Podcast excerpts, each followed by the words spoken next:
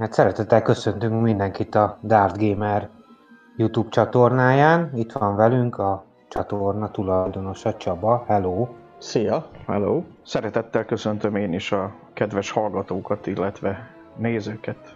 És ahogy megszokhattátok, most Csaba ugye egyedül szokott játszani Star Wars játékokat ezen a csatornán, vagy nem egyedül, hanem más társakkal együtt. Olyanra is volt példa, de hogy ez nem egy számítógépes játék, amiről most fogunk beszélgetni, hanem ez a régi klasszikus könyv alapú és dobókockákkal játszott Star Wars ö, asztali szerepjáték. Úgy gondoltuk, hogy egy podcastet szentelünk ennek a dolognak.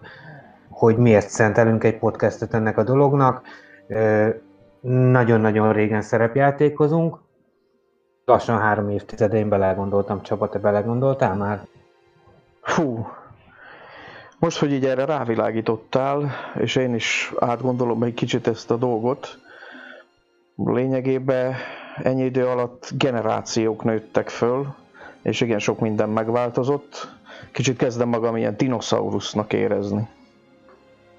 Így van, hogy, hogy ezt a hallgatók így el tudják helyezni térben és időben, hogy mennyire messzi-messzi galaxisban kezdtük mi ezt a hobbit annak idején, én ugye Ákos vagyok, 1993. február 17-én léptem be először a Debreceni Pegazus klubnak a kapuján, Csabát pedig hát egy néhány hónappal később vittelek bele a bűnbe. Hát valahogy úgy, igen. Teljesen 93 vége körül. Természetesen mágus szerepjátékkal kezdtük, gyakorlatilag akkor a hát mondhatjuk, hogy majd, hogy nem egy uralkodó volt, vagy legalábbis egy igen nagy szeletét a magyar szerepjátékos piacnak, ugye a magyar fejlesztésű mágus tette ki. Nagyon sokan ezen a játékon keresztül ismerkedtek meg. Nyilván mind a ketten egyébként előtt a kalandjáték kockázat könyveket már egy ilyen bevezetőként azért megismertük. És akkor játszottunk mágussal, játszottunk egyébként hosszabban AD&D-t, Shadowrun-t, még a Cyberpunk volt egy nagyon kedvenc rendszerünk, de egyébként kipróbálás szinten belekóstoltunk az Earthdown nevező fantasy játékba, a Call of Tulu-ba, volt egy ilyen vicces játék a Gallia, ami ugye az Asterix és Obelix világán játszódott, még abba is belekaptunk egy ilyen poén szinten egy-két alkalommal. Nem tudom, neked még jut eszedbe valami, Csaba? Hát most így, most, így, most így hirtelen így hirtelen, talán még, talán még a Riftset is próbálgattuk, de hát az ilyen, az ilyen nagyon szörmentén. Én ott talán csak a karakter dolgozásokig jutottunk, ha jól emlékszem, de valóban egyszer valaki behozott egy Rift könyvet, és azzal is próbálkoztunk.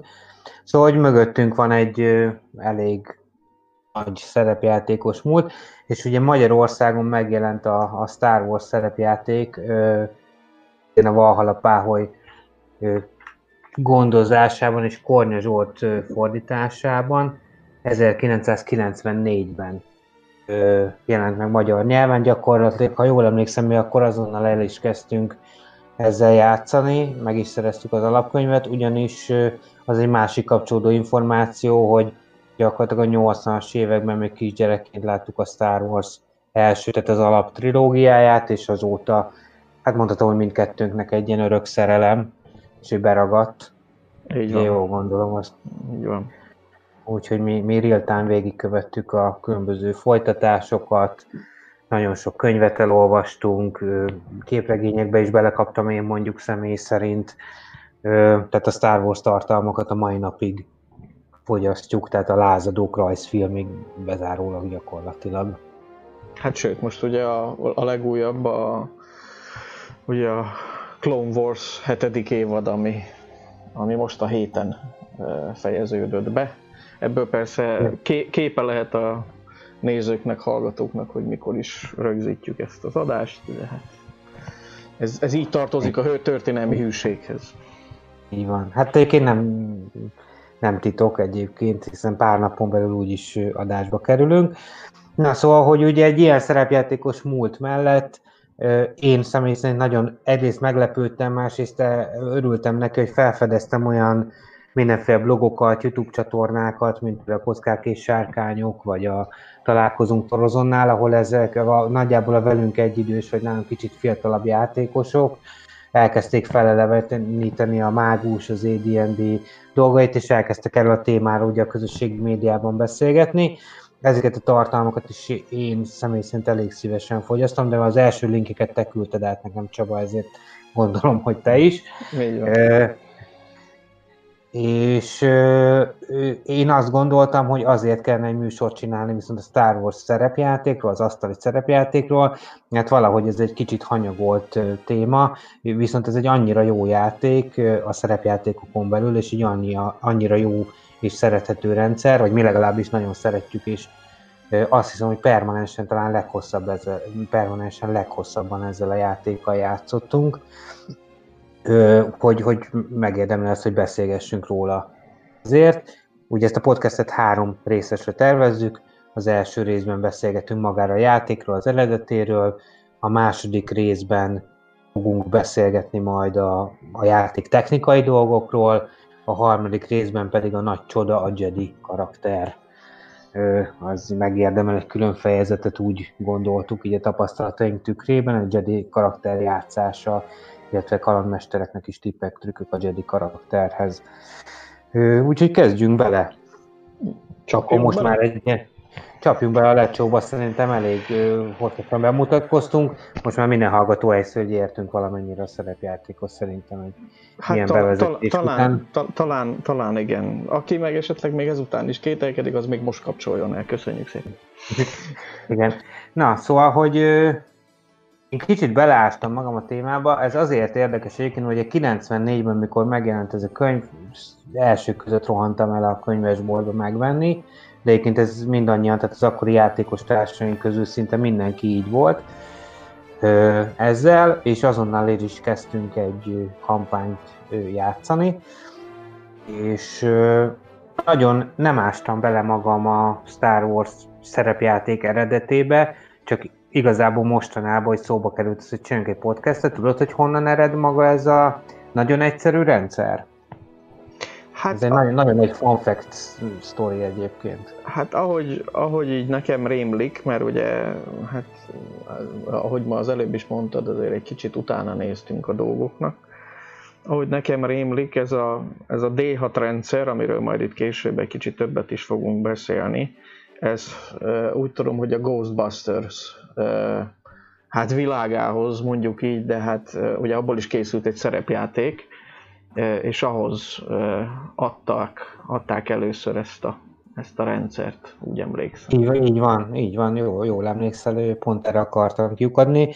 Tehát, hogy szerintem mai fejjel elképzelhetetlen, de a 90-es évek Magyarországon szerepjátékos srácként szintén elképzelhetetlen volt, hogy Amerikában a 80-as évekre annyira felfutott a szerepjáték ipar, tehát ezt mondhatjuk úgy, hogy ipar, hogy gyakorlatilag szinte minden ismertebb fantasy világra vagy filmes brandre rá lehetett húzni egy rendszert, és még mondjuk az AD&D-nél csináltak egy rendszert és világot, sőt világokat alkottak a rendszerhez, addig volt nagyon sok olyan, például James Bond szerepjáték is volt, illetve hát ugye a Ghostbusters, ami egy nagy blockbuster film volt 84-ben talán, ha jól emlékszem. Magyarul szellemírtók, csak hogy... Igen, csak hogy biztosak legyünk abban, hogy mindenki ért, hogy miről beszélünk. Tehát a szellemírtók film is egy ilyen, hát gyakorlatilag egy ilyen feeling játékot, egy nagyon rövid kiadványt, egy nagyon egyszerű, csak D6-os kockát használó rendszerrel ö, kijött, és gyakorlatilag, hát nyilván szerintem akkor akkor evidens volt, ugye 1983-ban jelent meg a Jedi visszatér, és már akkor egyébként óriási Star Wars lázban égett a, az egész világ, hogy mikor lesznek folytatások, hát tudjuk, hogy itt azért a Phantom Menace-re még kellett egy jó másfél évtizedet várni, de, de akkor azért ez nagyon benne volt a levegőben, és hát szerintem adott volt a helyzet, hogy erre a mindenki által nagyon ismert és nagyon populáris világra is ráhúzanak egy szerepjátékot, és ha már megcsináltak egy nagyon egyszerű, hát mondjuk úgy, hogy az akciókat könnyen lemodellező D6-os kockákra épülő szerepjátékrendszert, ezért ráhúzták ezt a Star Wars-ra, és kiadták az első Star Wars szerepjátékot, ez, ö, és ennek volt egy óriási nagy hiányossága, pedig az, hogy a Star Wars világára jellemző nagyon epikus űrcsatákat és az űrben történő dolgokat és közlekedési eszközöket annyira nem modellezte még le ez a rendszer, hiszen ugye a, a szellemírtók világában elég volt az, hogy megyünk, és akkor lövöldözzük a szellemeket ezekkel a házi barkácsen lézer vagy energiafegyverekkel. Úgyhogy a játéktesztelés során kiderült, hogy hát azért ennél picit több kell, ahhoz, hogy egy jó Star Wars szerepjáték legyen.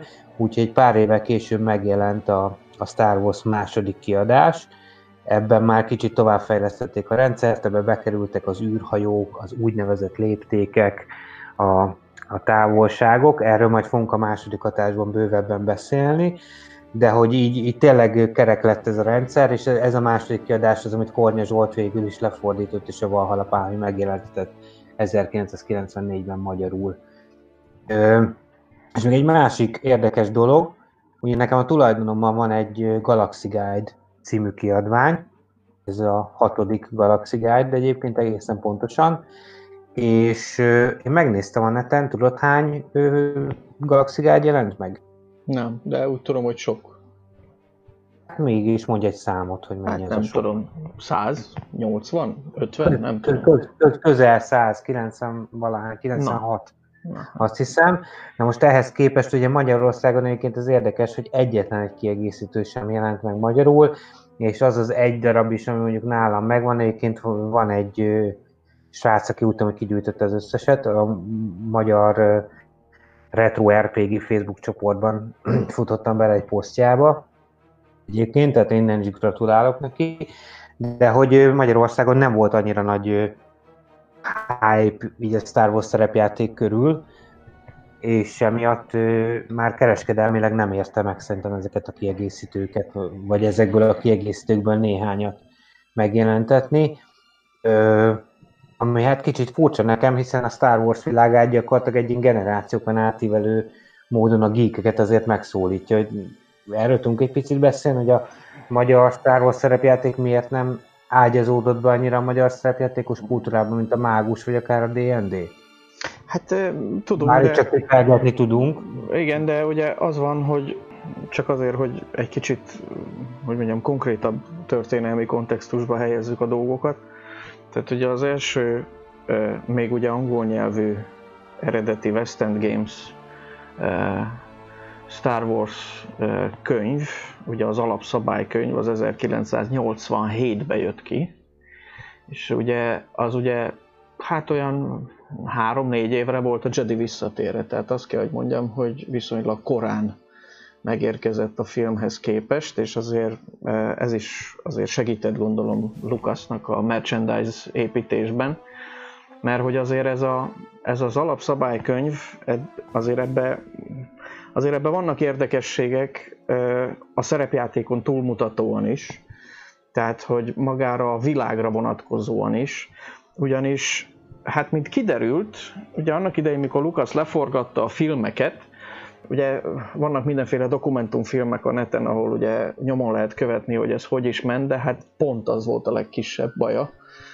hogy most kitalálja, hogy egyébként a különböző hát ilyen sufnyi műhely, tuning stílusba előállított fajokat, meg mindenféle lényeket, amik ugye a különböző jelenetekben a filmben megjelennek, meg hajókat, meg hasonló dolgokat, melyiket hogy nevezzen el. Tehát volt neki elég baja, elég baja a filmforgatással, meg hogy meg lesz-e időre, meg a stúdió, meg amit tudom én. És amikor elkezdték a Star Wars szerepjátékot megcsinálni, akkor kiderült, hogy hát van egy csomó minden a Star Wars világában, aminek neve sincs. És akkor itt kezdtek el mondjuk fajoknak nevet adni, hajóknak nevet adni, erőképességeknek nevet adni, amik mondjuk a filmben nem feltétlenül kapnak nevet. De hogy, tehát hogy, hogy itt kezdett el feltöltődni tartalommal, és ilyen valamilyen szinten a, a Star Wars eredeti alkotói világa, vagy csapata, ugye Lucas és, és köre, meg a West End Games együtt bontották ki ezt a dolgot, amit ma Star Warsnak hívunk.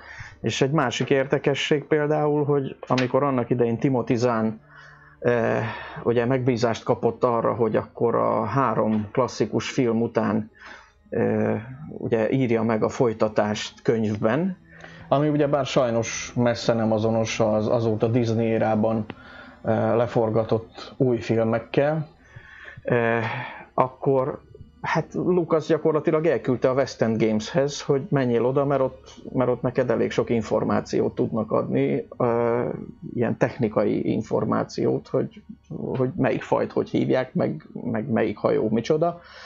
Uh, és, és, és például ez is, ez is így ment, hogy, hogy Timothy Zahn elment, egy kis fejtágításra, azt utána mindjárt meg tudta írni a könyveket. Úgyhogy uh, ez annyira érdekes ebből a szempontból, hogy így, hogy így a világnak a kiépítésében nem csak a filmek, hanem maga a szerepjáték rendszer is milyen sokat hozzá tudott tenni. Igen, és valóban egyébként, hogyha ezt játék technikai oldalról elkezdem nézni, egyébként egy nagyon érdekes dolog, hogyha mondjuk megnézzünk egy D&D-t, ami ugye egy kétkötetes, két vastag kötet, vagy az egy mágust, ami szintén egy vastag kötet, vagy bármilyen szerepjátékot, Hát ehhez képest a Star Wars egyébként eredeti formájában is, az angol verzióban, ez nyilván a magyar verzióban is nincs 200 oldal. Így van. És, és ez azért van, és ebben benne van minden ebben a 200 oldalban, ami ahhoz kell, hogy egy játékos csapat elkezdjen tudni játszani, tehát ebben benne vannak az instrukciók a kalandmesternek, a játékosoknak, le vannak írva az alap űrhajók, fegyverek, felszerelések, az alapfajok, néhány bolygó, gyakorlatilag ez tökéletesen elég ahhoz, hogy valaki elkezdjen játszani ez a könyv, és ez azért ilyen rövid, valószínűleg mert egész egyszerűen nem kellett nagyon sokat a világ leírá. Ugye a mágusban is, a D&D-ben is nagyon sokat foglalkoznak a világnak a leírásával, most viszont a Star Wars világát már ha csak a filmeket megnézi valaki, akkor ez azért nagyon sok fajt, bolygót, stb. be tud azonosítani, és ez pont elég inspirációt fog neki ahhoz adni, hogy a egy-két helyszínt, meg úgy az inspirációt, meg a hangulatot elkapja, és el tudja ke- felépíteni, elkezd, elkezdi felépíteni ez alapján a saját akár szerepjátékos játékkampányát. Így van, így van. Egyébként az az, az érdekes, hogy maga a koncepciója ennek a, ennek a rendszernek, meg ennek a Star Wars szerepjáték kidolgozásnak, azért ez hasonlít ebből a szempontból szerintem legalábbis a, a klasszikus amerikai megközelítéshez. Tehát ugye amiről beszélünk, itt ugye az alapszabálykönyv, ami ugye megjelent magyarul, annak is ugye a második kiadása, mert volt neki egy harmadik kiadása is, ami már ugye magyar fordítást nem ért meg. 200 oldalnál is rövidebb. De ugye, ahogy már korábban is említettük, ugye az a helyzet, hogy nagyon sok kiegészítő is megjelent hozzá. Tehát, hogy magát a játékot el lehet kezdeni, ahogy mondtad is, az alapszabálykönyvvel, meg majd kitérünk rá, hogy, hogy mennyire egyszerű akár karaktert generálni, meg egy csomó minden dolgot. De hogyha valakinek igénye van arra, hogy ezt egy kicsit mélyebben kibontsa, meg jobban elmélyüljön a különböző hát klasszikus Star Wars-os, hogy így mondjam, dolgokban, mint akár a csempészek, akár a fejvadászok, akár az űrhajók, akkor azoknak a módosítása, stb. stb. Egy rakás kiegészítő van, ahol ezek ki vannak dolgozva. De hogyha arról szól a történet, hogy most akkor kezdjünk el játszani, és akkor hirtelen nem tudunk mihez nyúlni, akkor az van, hogy praktikusan egy 10 perc alatt nagyjából egy Star Wars karaktert a nulláról össze tudsz dobni. Ha pedig veszed ugye az alapszabálykönyvbe, amik vannak a, a példa karaktereket, hát akkor meg még annyi idő se kell. És hogyha van Így egy van, ember... Éppen erre akartam rákanyarodni. És ha van egy ember, aki, aki valamennyire ismeri a szabályokat, a játékosoknak nem kell gyakorlatilag, mert olyan egyszerű a rendszer, hogy egy két óra játék után mindenki fogja tudni, hogy, hogy, hogy mi a helyzet. Igen, én ezt egy búcsú gondolatnak szántam, de akkor elsütöm most, hogy ez annyira egyszerű, és, és az egyszerűséget most abszolút pozitív értelemben értem, tehát gyorsan elsajátítható és gyorsan átlátható rendszert biztosít a Star Wars szerepjáték, hogy mondjuk a, szerintem a legideálisabb ilyen belépő játék annak, aki elkezdi a szerepjátékot.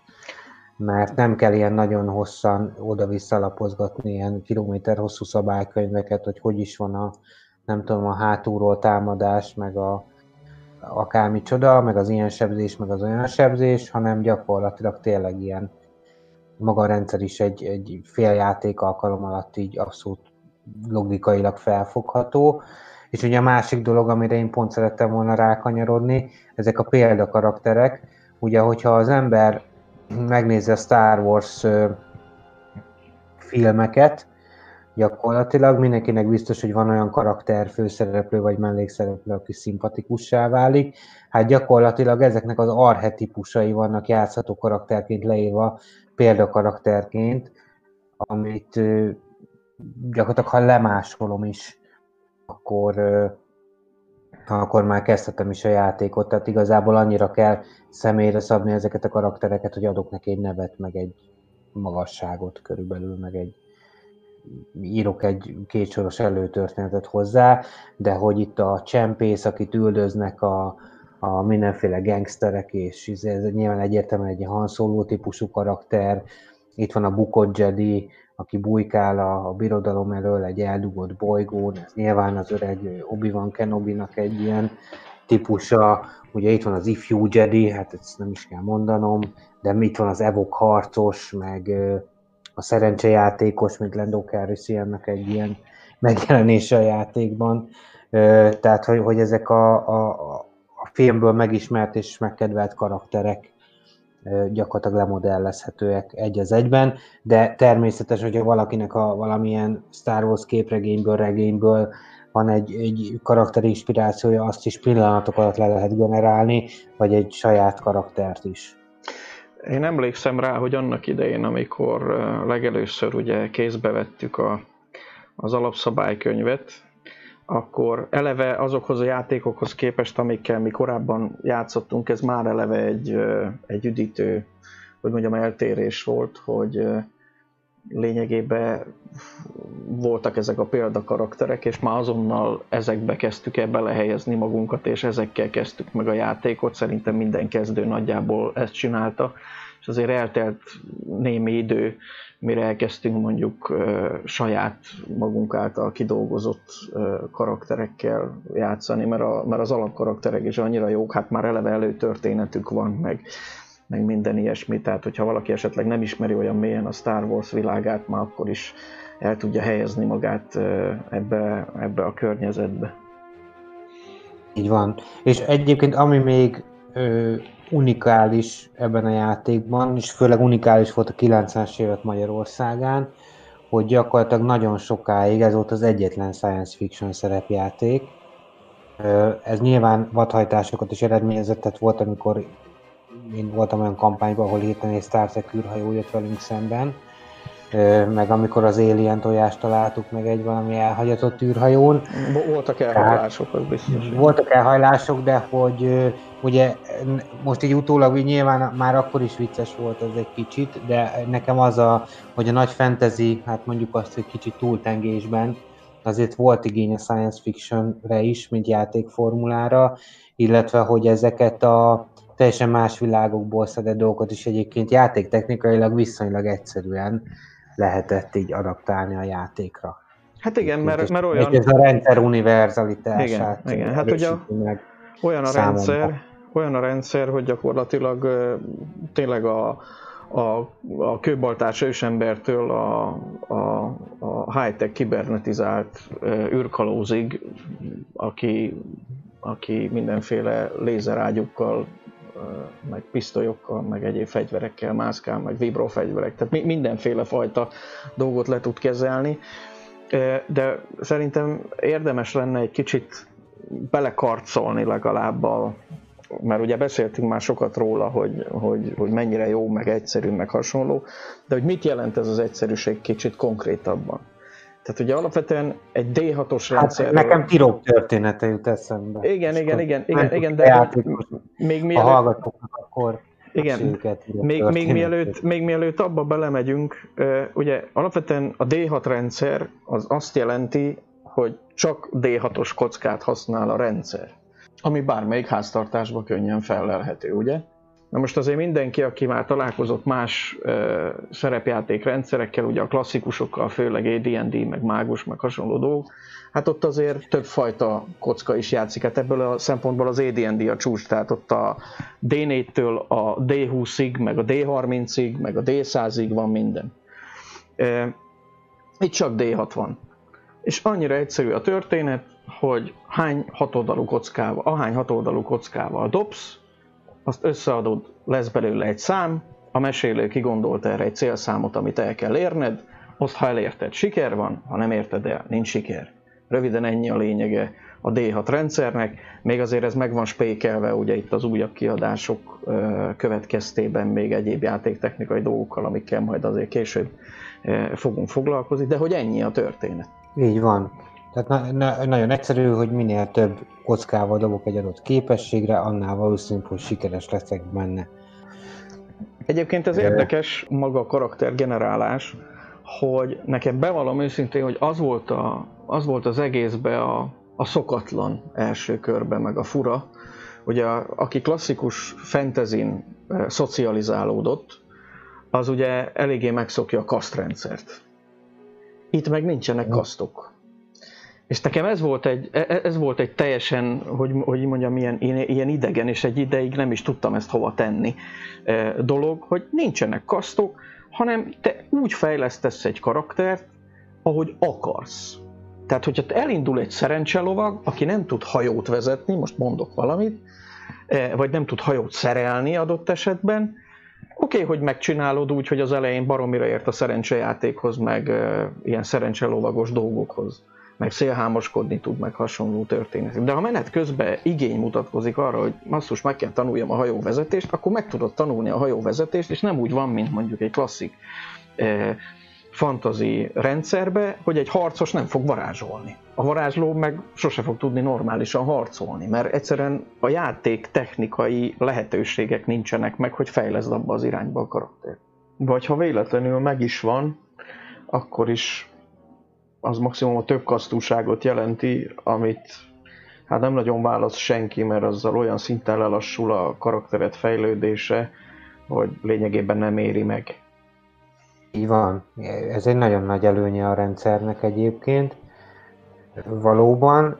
És ami mondjuk, hogyha az alapfilmnek a hangulatát nézem, nagyjából azért lássuk be, hogy ez a 70-es, 80-as években készült három alapfilmnek a hangulatát és az időszakát írja le.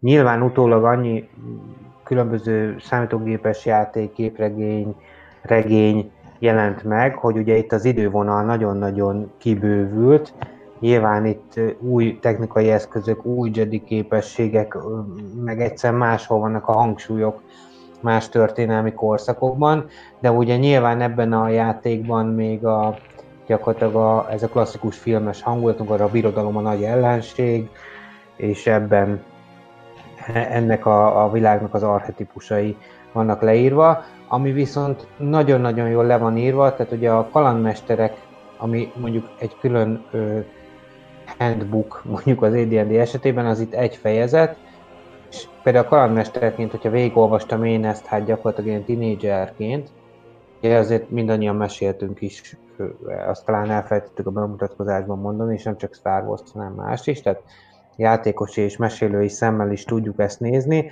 hogy gyakorlatilag a filmnek a példáin keresztül mondja el a játékmesternek, hogy hogyan kell egy játékkampányt, egy kalandot felépíteni, mik a kulcspontok, hol gyorsítsunk, hol lassítsunk, engedjük a játékosokat egy kicsit így ö, gondolkodni, vagy elengedni, hol van az, ahol egy kicsit így feszesebben kell fogni a gyeplőt, és stb. stb.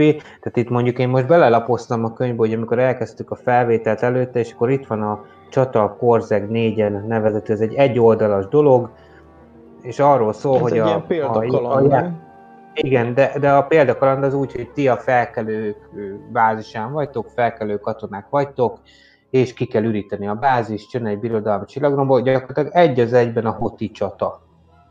ugye ami a birodalom visszavág elején levő hoti csata, csak egy, már egy erdős bolygóra van áthelyezve, és nem Hotnak hívják a boldogot, hanem Korzeg 4-nek, és nem Leila Organának hívják a helyi parancsnokot, hanem nem tudom kinek. De gyakorlatilag egy egy oldalban a nevek kicserélésével le van írva úgy a, ez a példakaland, hogy gyakorlatilag mindenki tudja hozzákötni, amit, aki látta a birodalom visszavágott, már pedig a Star Wars felett, ez nyilván mindenki látta a birodalom visszavágott, és, és ilyen és ehhez hasonló példákon keresztül nagyon-nagyon gyorsan megérti az ember, hogy, hogy, hogy hogyan is működik ez a szerepjátékban. És ugye itt van a Tirok történetét azért hoztam fel, hogy ez a te nagy kedvenced, Csaba, hogy ugye Tirog az egy játékos karakter, Gyuri, ugye, valószínűleg az eredetiben George. Így van.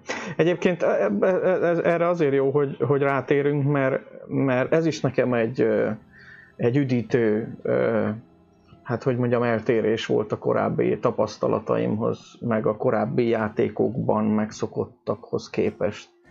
Tehát az, hogy egy eleve viszonylag rövid és egyszerű rendszert még ezen kívül gyakorlatilag úgy, hogy fejezetenként, amikor akár a harcrendszerről beszélünk, vagy annak valamelyik részéről, akár a képzettségekről, akár a karaktergenerálásról, teljesen mindegy. Minden ilyen nagyobb fejezet végén ott van egy ilyen életből vett, egy ilyen kis pársoros, ugye ezek az úgynevezett tirog történetek, eh, kis példa, hogy amikor az első részben az, az van, hogy akkor generáljunk karaktert, akkor ott leírják azt, hogy akkor Gyuri, ugye, az hogy választja ki egyébként a meglévő karaktertípusok közül a fejvadászt, és akkor melyik képzettség, vagy melyik aljellemzőre hány kockát rak, meg, meg, meg, meg egyáltalán hogy dolgozza ki a karaktert, egy kis előtörténet. Aztán, aztán van egy másik is, egy, egy, egy droid karakter, akinek már a játékosnak a fiktív nevére így nem emlékszem már, de hogy ott is, ott is ugyanez megvan. És, és, és utána, ahogy megyünk tovább a könyvbe, és ahogy egyre jobban nyílik ki a szabályrendszer, hogy harc közben hány cselekedetet lehet csinálni, meg hasonló, minden ilyen száraz tényanyag után ott van röviden egy kis ilyen életszagú játékülésből származó példa, hogy akkor ezt a játékülés alkalmával hogy és mint kezeljük. És ez szerintem baromira sokat segít abban, hogy tényleg bárki nagyon könnyen meg tudja érteni, hogy hogy működik ez a rendszer. Most, amit mondtál, hogy a filmeken kívül persze, hogy mindenki, tudod, az a jelenet ott, a, itt, meg ott, meg ebbe a részbe, meg stb., akkor mindenki tudja, aha, ja, jó, oké, rendben van. De hogy, de hogy ez még a játéktechnikai részen is ilyen, ilyen szinten segíti a, a, a játékosokat, meg a mesélőket, ez azért, e, e, ez, ez, ez nagyon sokat dobott nálam egyébként ebbe a, hogy, hogy mondjam, a ladba. Így van, hát lassan rákanyarodhatunk az első adásunk a záró gondolataira, de egyébként most ezzel meg is adtad a felütést. Tehát ugye azt írja le a Star Wars szerepjáték alapkönyv, hogy ez egy akció és kalandközpontú játék, és ezt maga a rendszer nagyon jól modellezi is. Gyakorlatilag ez a, a filmből ismert pörgős, űrhajókon röpködünk, menekülünk, odaszaladunk, oda csapunk a birodalmiaknak, csempészünk, menekülünk a fejvadászok előtt, tehát ez a, ez a feeling, ami ugye nagyon akciódús, és sokszor mondjuk a filmekben több szálon fut is a cselekmény, ez nagyon jól lemodellezhető, mert nem azzal megy el az idő, hogy számolgassunk különböző játéktechnikai dolgot, tehát itt mondjuk egy gyors, pörgős lézerpisztoly csatát tényleg percek alatt le lehet játszani gyakorlatilag. Így van, és egyébként még... Ezt támasztja alá a rendszer. Így van, és ami még, még, még nekem szintén azt kell mondjam, hogy egy, hogy egy, egy üdítő kivétel volt. A, ugye a Star Wars alapvetően, ugye, mivel ugye az űrben játszódik leginkább, ezért ugye maga az űrhajó, mint olyan, az gyakorlatilag szerves részét képezi általában a játéknak, meg, meg, meg a csapatnak, kvázi egy csapattag. Tehát űrhajó nélkül egy Star Wars csapat, hát egy darabig el tud játszani, de aztán előbb-utóbb azért megmutatkozik az igény, hogy menjünk már egy másik világra című, című történet van. Hát és, elég rövid az egy ideig szerintem. Igen, és, és, és ugye érdekes, hogy, hogy ugye a, a klasszikus fentezikbe, vagy akár más cifikbe, ahol, mit tudom én, van a karakternek egy autója. Ne, nem tölti be ugyanazt a szerepet, mint a hajó, a Star Wars-ba, ahol az, e- ami az egész csapatot be, magába foglalja, mindenki azon dolgozik, hogy az működőképes legyen, hogy az menjen, hogy azt fejlesszük, hogy akkor, mert akkor jobban tudunk munkákat vállalni, vagy bűnözni, vagy mit tudom én. Tehát, hogy, tehát, hogy e- ez, is egy, ez, is egy, ez is ad egy olyan másfajta aspektust, mint ami mondjuk a többi fajta szerepjátékban annyira nem megszokott, vagy hát a fantazikról nem beszélek, ahol minden karakternek van egy lova, az körülbelül ennyi.